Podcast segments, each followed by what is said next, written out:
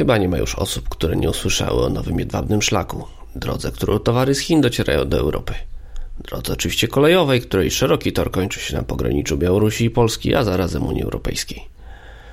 Ta zmiana rozstawu torów i granicy celna to ważny punkt na transportowej mapie Polski, Europy, a w zasadzie można powiedzieć, że i świata.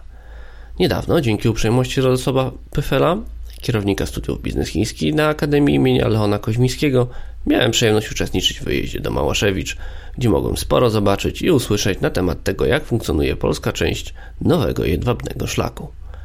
Dzisiaj węzeł przesiadkowy staje się zatem intermodalnym terminalem przeładunkowym. Bartosz Jakubowski, zapraszam w długą podróż do Małaszewicz.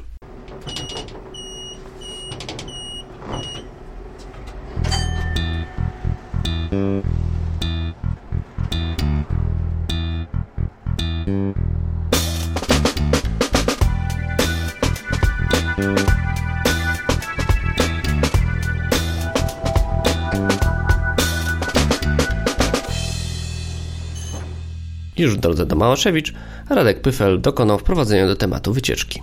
Na wielkim skrócie mogę powiedzieć, że są takie miejscowości jak Woodstock, są takie miejscowości jak Maastricht, wiele takich niewielkich miejscowości, które przechodzą do historii. Małaszewicze myślę, że są jedną z nich, dlatego że 80% wszystkich pociągów z regionu Azji i Pacyfiku wjeżdża właśnie poprzez ten terminal, który będzie rozbudowywany też.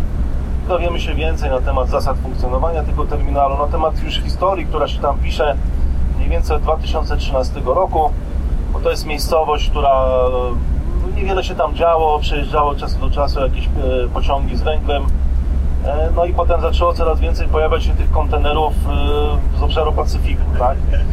co zaskoczyło trochę i zmieniło całkowicie, przynajmniej na razie tam sytuację. Dzisiaj jest weekend, więc niewiele się będzie działo. Co ciekawe, terminale w czasie weekendu i porty w czasie weekendu w Polsce pracują, a w Niemczech po godzinie 17 już nigdy nie pracują właściwie. Więc mieliśmy nawet ciekawą dyskusję ostatnio w Hamburgu, żeby pociągi mogły wjeżdżać wyjątkowo, na przykład w sobotę i te dysputy trwały wiele miesięcy, żeby one wjeżdżały po, po, po, piąty, po, po 17 godzinie w piątek, a jest to duży problem, bo w poniedziałek się to zaczyna od nowa i jeżeli pociąg przyjedzie na przykład o 17.30, to potem odprawiany jest yy, nawet po południu w poniedziałek. Więc Małaszewicze pracują, yy, pracują w weekendy, ale jednak nie jest to duży ruch, więc tutaj dużego ruchu nie zobaczycie. Później głos zabrał dr Andrzej Bober, były sekretarz ambasady polskiej w Kazachstanie, dziennikarz i podróżnik, który powiedział trochę o tym, jak wyglądają kwestie związane z infrastrukturą i gospodarką Kazachstanu, który również leży na nowym jedwabnym szlaku. Jeśli chodzi o infrastrukturę kolejową, y, no głównym tutaj inwestorem w Kazachstanie jest Chińska Republika Ludowa. To w wymiarze takim polityczno-strategicznym dodam, że jest to też forma zabezpieczenia to jest moja interpretacja, ale nie, nie taka, że tak powiem, z sufitu i z kosmosu. E, to jest też forma zabezpieczenia Kazachstanu i jego integralności terytorialnej. Krótko mówiąc, gdy mówimy, bo w Kazachstanie operujemy e, wektorami. Z jednej strony mamy współpracę kazachsko-amerykańską, z drugiej kazachsko-unijną, z trzeciej kazachsko-rosyjską, z czwartej kazachsko-chińską. Prezydent Nursultana Piszewicz Nazarbajew, który w tej chwili ciągle jest Albason, czyli pier, pierwszym, jak to mówię, pierwszym prezydentem e, w Kazachstanie. E, tą multiwektorową politykę opracował lata temu. W zasadzie e, konceptualizował ją sobie jakby jeszcze pierwszym sekretarzem. Oczywiście to operuje w tej chwili skrótami myślowymi, bo, bo mówimy tutaj 30 lat, okresie 30 lat temu. Kazachstan stara się utrzymywać dystans pomiędzy e, wszystkimi tymi aktorami na scenie międzynarodowej, tak żeby e, optymalizować i maksymalizować swoje korzyści wynikające z tej współpracy. Odpowiadając na pytanie odnośnie infrastruktury kolejowej, ona się rozwija e, bardzo dynamicznie. Największy wkład w ten rozwój, wedle moich informacji, niezmiennie mają, największy wkład mają Chiny. Jeśli chodzi o infrastrukturę e, drogową, wystarczy przejechać się pomiędzy byłą stolicą e, Almatą, a obecną e, Astaną czy Nur Sultanem. To jest 1250 km. By zobaczyć, jak wygląda droga łącząca no, dwa, dwa najważniejsze miasta e, w państwie. Ona jest oczywiście, tutaj się też kładzie nacisk na jej rozbudowę, ale mówimy o powierzchni e, prawie 2,8 miliona kilometrów kwadratowych, a to i mało tego, rozstrzeleniu miast takich jak, ja będę operował starą nazwą, Astana, Almata, Karaganda, Szymkent, Achtau, które to miasta są rozstrzelone po całym kraju. Więc gdyby połączyć je, mm, tak jak Karagandę połączono z Astaną, e, drogami szybkiego ruchu czy autostradami, autostrada kolejna wiedzie na przykład 250 km na północ w stronę e, Barawoje, to jest resort e, wypoczynkowy, kurort, przepraszam, resort, dawna jeszcze nomenklatura, to jest kurort wypoczynkowy, a do Karagandy na wschód mamy też 250 km. To są tego typu odcinki. I na południu oczywiście też e, mamy odcinki, które są e, pokryte dobrej nawierzchni drogami e, asfaltowymi. Natomiast duża część niestety to są kolejne, to co właśnie można zobaczyć na odcinku za Karagandą w stronę jeziora Pałcharz i dalej na południe w stronę Aumaty.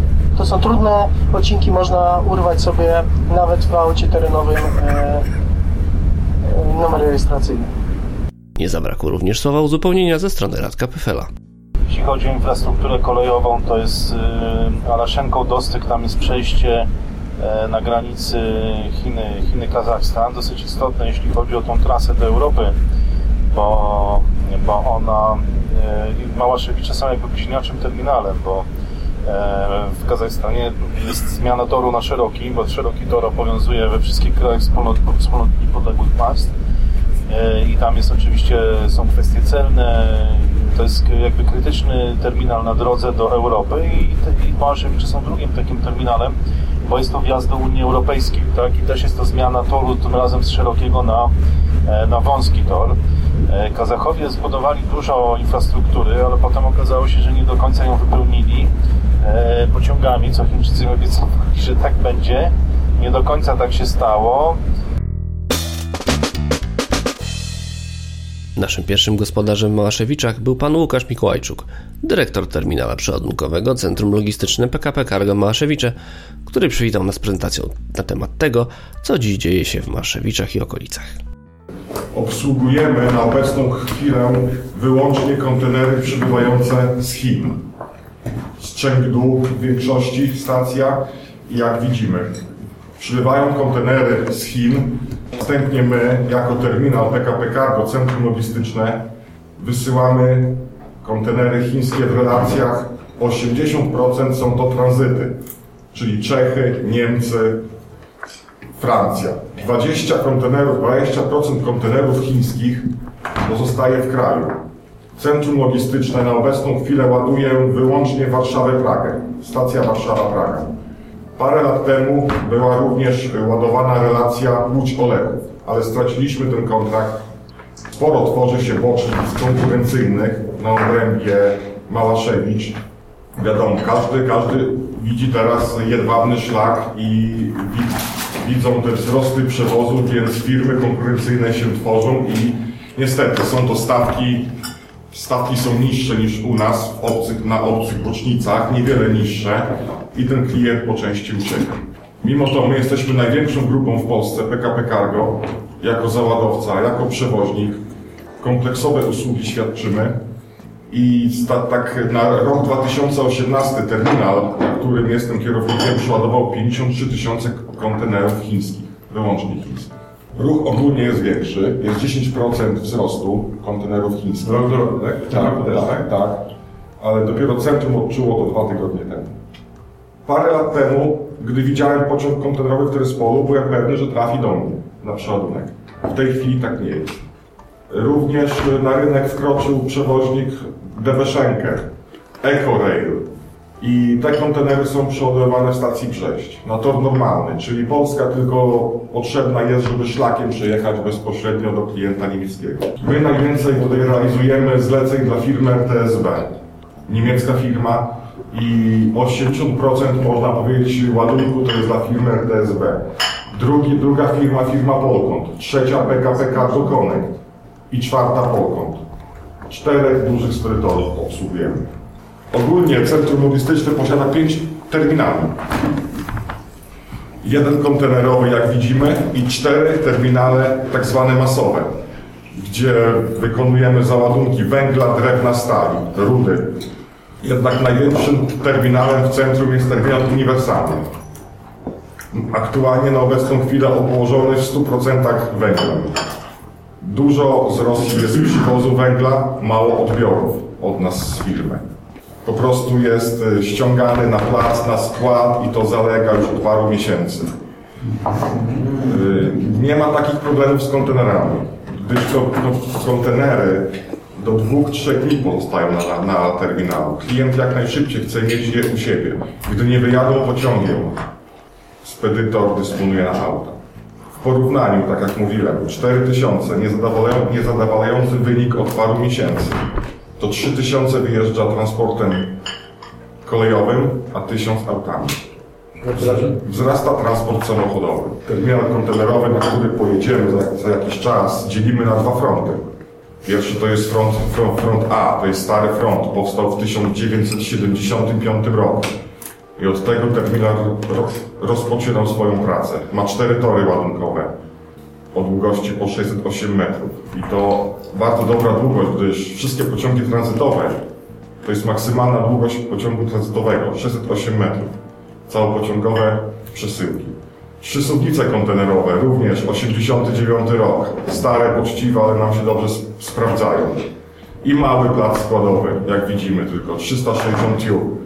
A że większość kontenerów, i to ja wiem, w 90% są to kontenery 40-stopowe, więc tylko jestem w stanie zmieścić tych kontenerów 200 sztuk na tym małym placu, na froncie A. W 2010 zostaliśmy centrum logistycznym, czyli z córką PKP Cargo. I się rozbudowaliśmy. 2010 rok, jedna suwnica firmy Kalmar, 40 ton udźwigu, front o długości tylko 400, 450 metrów. Dość problematyczne, bo jak wspomniałem, front powinien posiadać 608 metrów, żeby pociągi tranzytowe były ładowane. Na tak krótkim froncie każdy pociąg tranzytowy musimy przerabiać, czyli przestawiać wagony.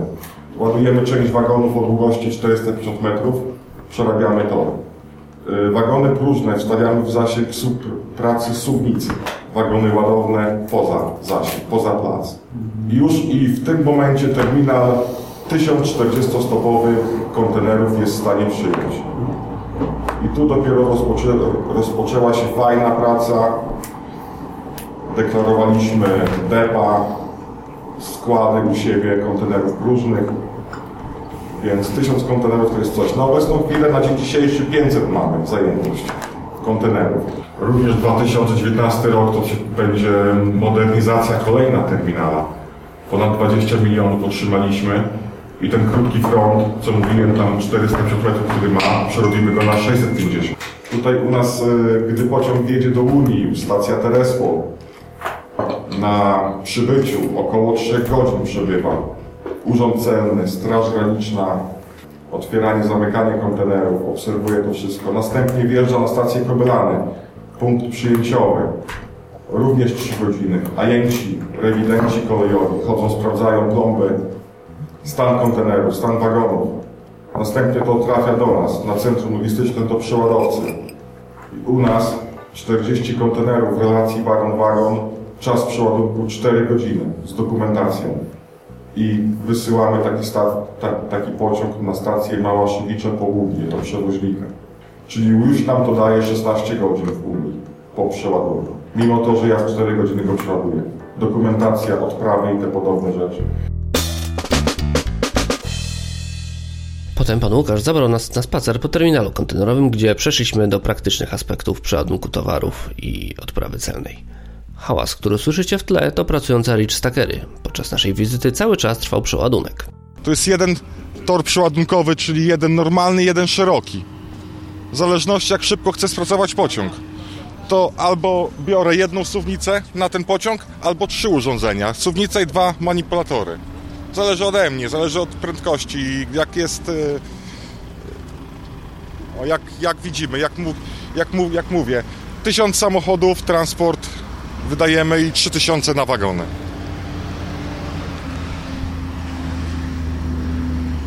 W tym, przy, przypadku kontener chłodnia. To jest z agregatem kontener 45-stopowy. Nie ładujemy na wschód. Pociągi szerokotorowo odpisujemy w stanie próżnym. Umowy podpisane są tak, że Brześ ładuje, tak? Wschód. Aha. Stacja To- Brześ, a my tranzyty. To jak to jest, że część się ty ładuje w tych jadących na zachód już w Brześciu? Bo mówił pan, że część się ładuje w Tak. Brześciu. Umowy z przewoźnikiem. My mamy swoje umowy obow- obow- obow- obowiązujące, oni mają swoje. E, Ładunek jest rozrzucony, tak? Część tu, część w Brześciu. Kiedyś był bardzo fajny okres, ładowaliśmy tak zwaną kaługę. Pamiętamy to. Wtedy ładowaliśmy zintegrowane pociągi po, w dwie strony. Niemcy i Rosja. Ale ten kontrakt się skończył. Przejęliśmy kontenery chińskie jedwabny szlak. Teraz takie usługi świadczymy. A Brześć kaługę przeładowuje. To co my kiedyś. I front A posiada dwie pary torów. Aktualnie na torze szerokim są platformy, są platformy próżne, czyli na tym froncie można równolegle dwa pociągi spracować. I każdy, to, każdy tor 608 metrów długości. Więc dwa pociągi, jak deklaruje, po 4 godziny, 8 godzin, 24 na dobę, więc wynik można ładny uzyskać. Trzy urządzenia prze, przeładunkowe. Zależy od potrzeb. Może pracować jedno albo trzy. No i mały, mały skład, jak wspomniałem, tylko 360 U.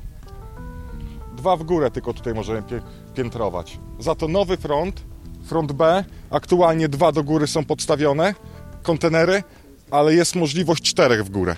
I piątym przejeżdżać nad tymi czterema. Bardzo fajny, wygodny front. Urządzenia 89 rok. Ten akurat 8,8 rok ta suwnica, tamte 8,9. Jak pan tutaj wspomniał czołg, tak? Ktoś mówił o czołgu. Oczywiście, nie ma problemu, jeżeli waży 40 ton, przezbrajamy spleder pod kontenery na tamten hak. Zawieścia linowe, pasowe i tym podobne rzeczy. Świadczymy wszystkie usługi, jak klient życzy. Czy skrzynie, czy czołgi, czy samochody, wykonamy. Przeładunek z auta na auto, na przykład jakiejś dużej skrzyni, właśnie tym hakiem. Cztery dni wolno od składowania ma kontener, po piątym bierzemy A opłaty. nie macie maksymalnych. Uważajcie. A nie macie maksymalnych czasów na przykład. Nie mamy. Jak ktoś płaci, to wiesz, to bogatemu zabroni, ale opłacą fakturę na bieżąco za Tak, składowanie. oczywiście. Mam takie kontenery na placu, że od 2016 roku jako próżne przybywają.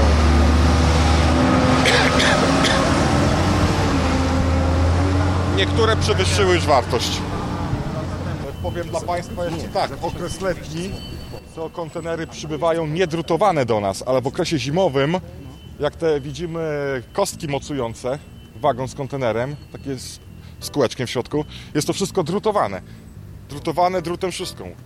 Prawdopodobnie w Kazachstanie są takie wiatry, wiatry silne, że potrafi zdmuchnąć kontener z wagonu. Duże dla nas utrudnienie. Dochodzi godzina pracy dodatkowa, żeby ściąć zabezpieczenia z wagonu. Nowy typ wagonów rosyjskich, tak zwane ryglowane.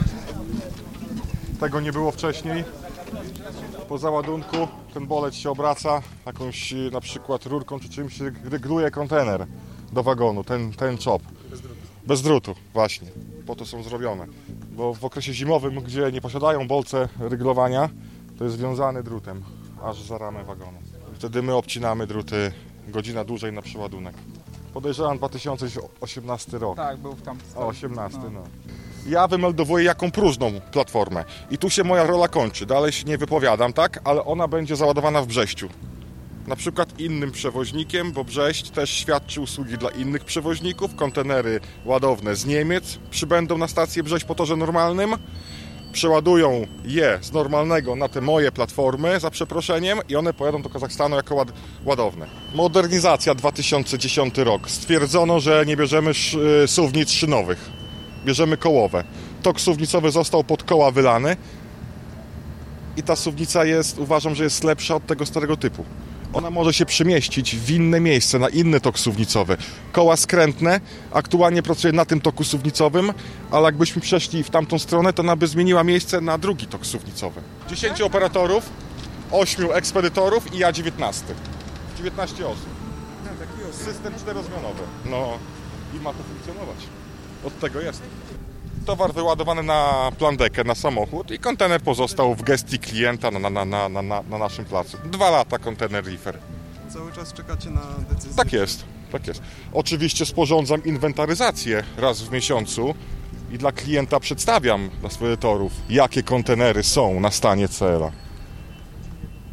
Gdzie on potwierdza i też ma tą informację, że, że ten kontener jest. A reszta to około 4-5 dni układ się zmieni, kolory się zmienią. Przeważnie te kontenery, co są na placu, to pociągi, które przybyły wcześniej niż 14 dni, niż zakładał slot. Przybyły po 10 dniach i klient y, dał dyspozycję, żeby na plac rozładować, żeby nie blokować wagonów szerokotorowych. Nie możemy sobie te, te, po, tak e, pozwolić na blokadę wagonów. Te wagony mają pracować, to ma jeździć szerokotorowy, normalnotorowy. Urząd Celny również posiada rentgen w stacji ter, Terespol. Prześwietla. Gdy jest jakieś podejrzenie kontrabandy, to już Urząd Celny taką rewizję przeprowadzi przed moim terminalem. Nie wpuści. Tak. A te kontrole, które odbywają się tutaj na terminalu, to czego dotyczą? Mówił pan, że urząd celny tutaj... Rów, również tego. To są typowane kontenery do kontroli celnych. Ale tak jak pan mówi, to w ostatnich latach nie było nic wytypowanego, co by się sprawdziło. Oczywiście, nic nie było. Również kontrola fitosanitarna typuje kontenery do kontroli wet na przykład, czyli korniki w drewnie z Chin, czy nie przybywają, takie podobne rzeczy. Również się nie wydarzyło, bo drewno ma być fu fumigowane na, zab na zabezpieczeniach.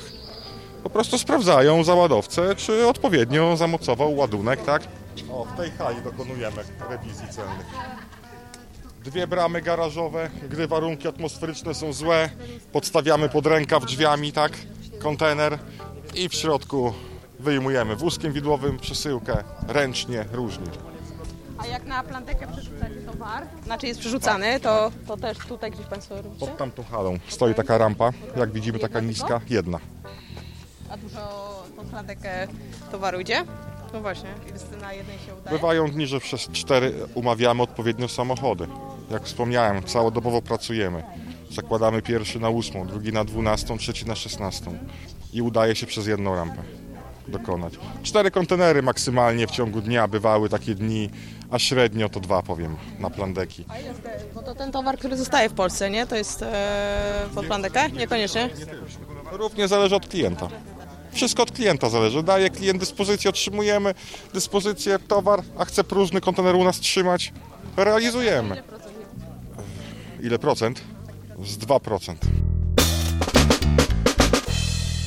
Później przenieśliśmy się do siedziby firmy Adampol, która mieści się na terenie przedwojennego lotniska wojskowego.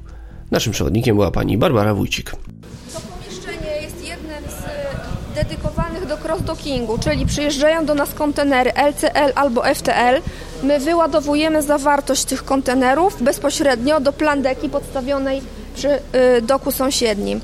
Tak jak Państwo widzicie, na tej części magazynu podłoga jest chemoutwardzona, my naprawdę sprzątamy tutaj codziennie praktycznie. E, Mamy wideorejestrację, także każdy proces, e, któremu poddawane są towary tutaj jest rejestrowany. Rejestry e, są przechowywane co najmniej dwa tygodnie. Ogólnie całość tego magazynu to jest prawie 15 tysięcy metrów kwadratowych. Dodatkowo mamy 3 tysiące metrów kwadratowych w halach magazynowych. Na dany rok przewidujemy kolejne 2000 metrów, czyli 20 tysięcy pod dachem. Jesteśmy magazynem czystym, ogrzewanym, oświetlonym, e, sprzątanym.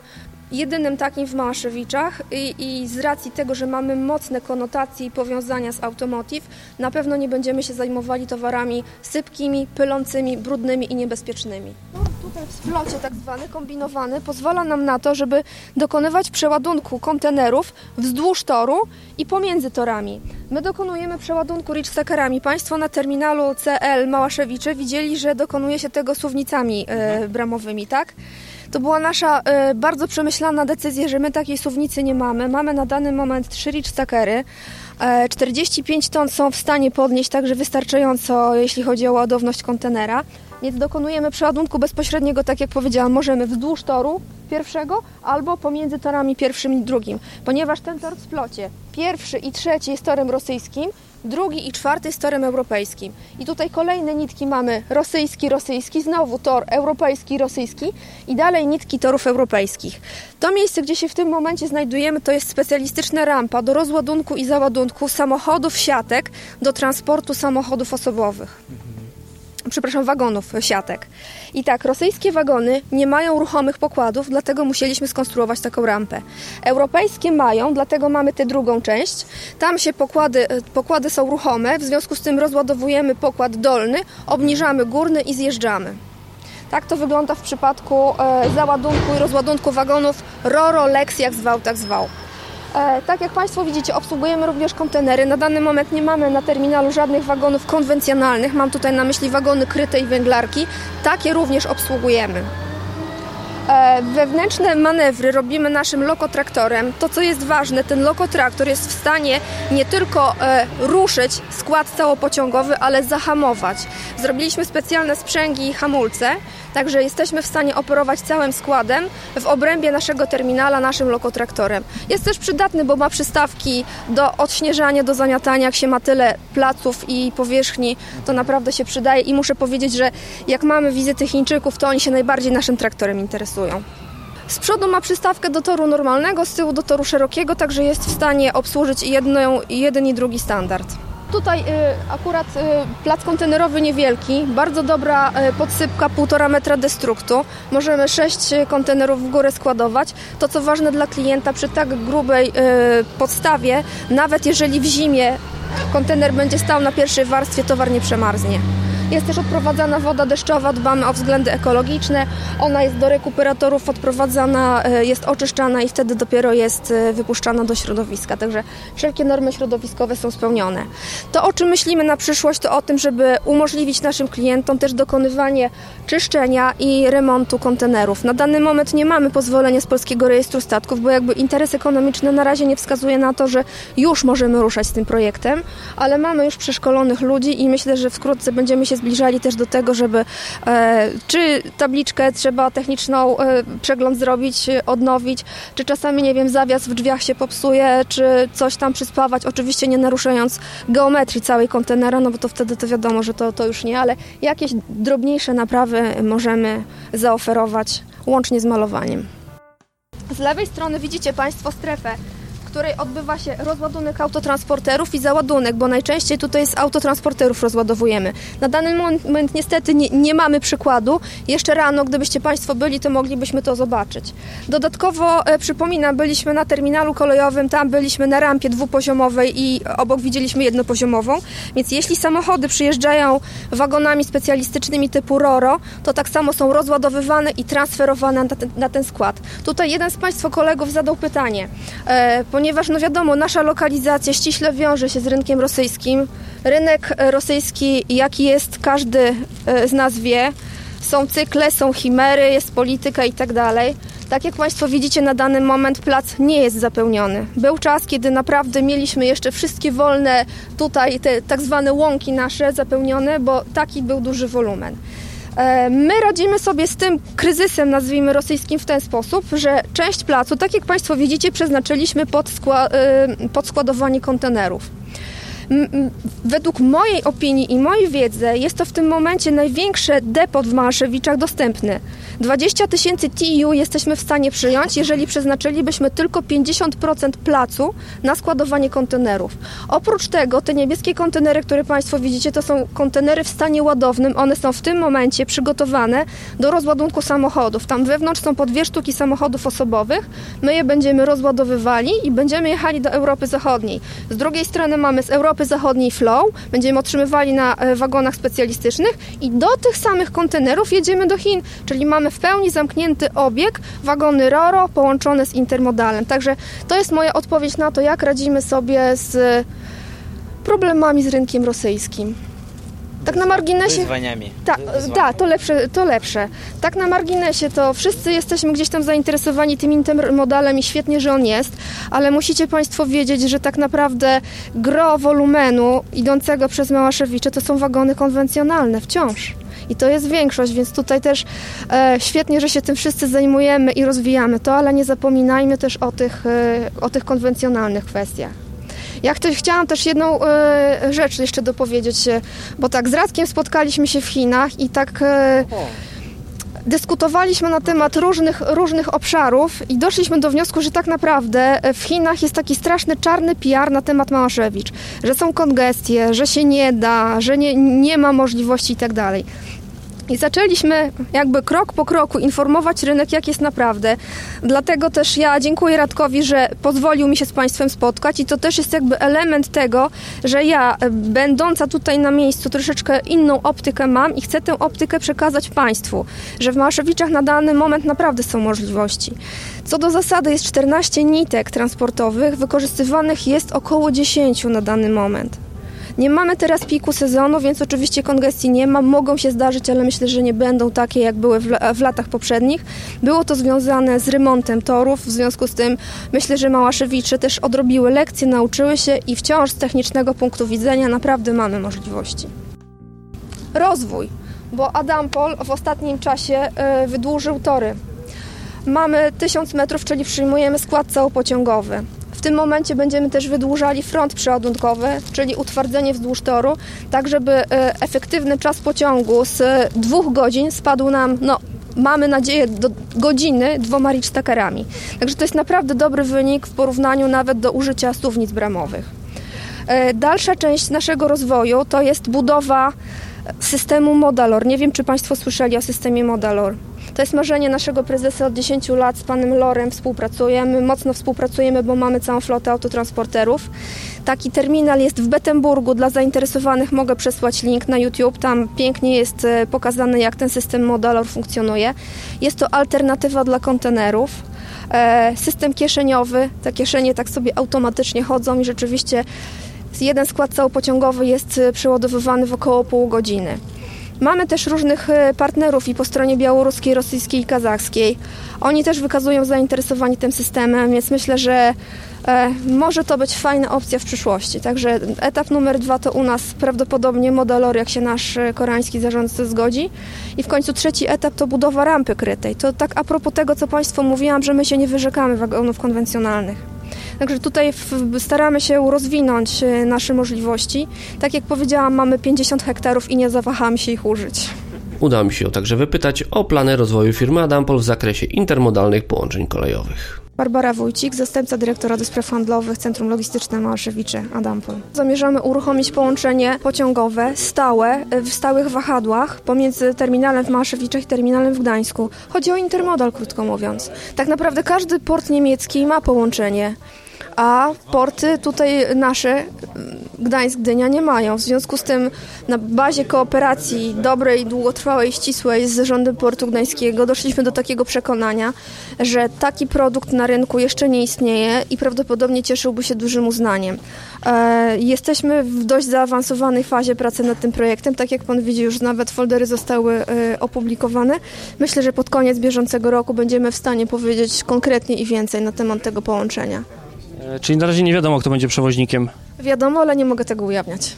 I jaka częstotliwość kursowania będzie? E, na początku chcemy jeden raz w tygodniu, zobaczymy jak rynek odpowie na to. Jeżeli będzie pozytywny oddźwięk, e, to na pewno zwiększymy częstotliwości. Dziękuję bardzo. Tą rozmową zakończyła się moja wizyta w Małaszewiczach. Mam nadzieję, że tematy intermodalne, towarowe i związane z nowym jedwabnym szlakiem jeszcze wrócą. A na dziś kończyłem przeładunek i jedziemy dalej. Do usłyszenia.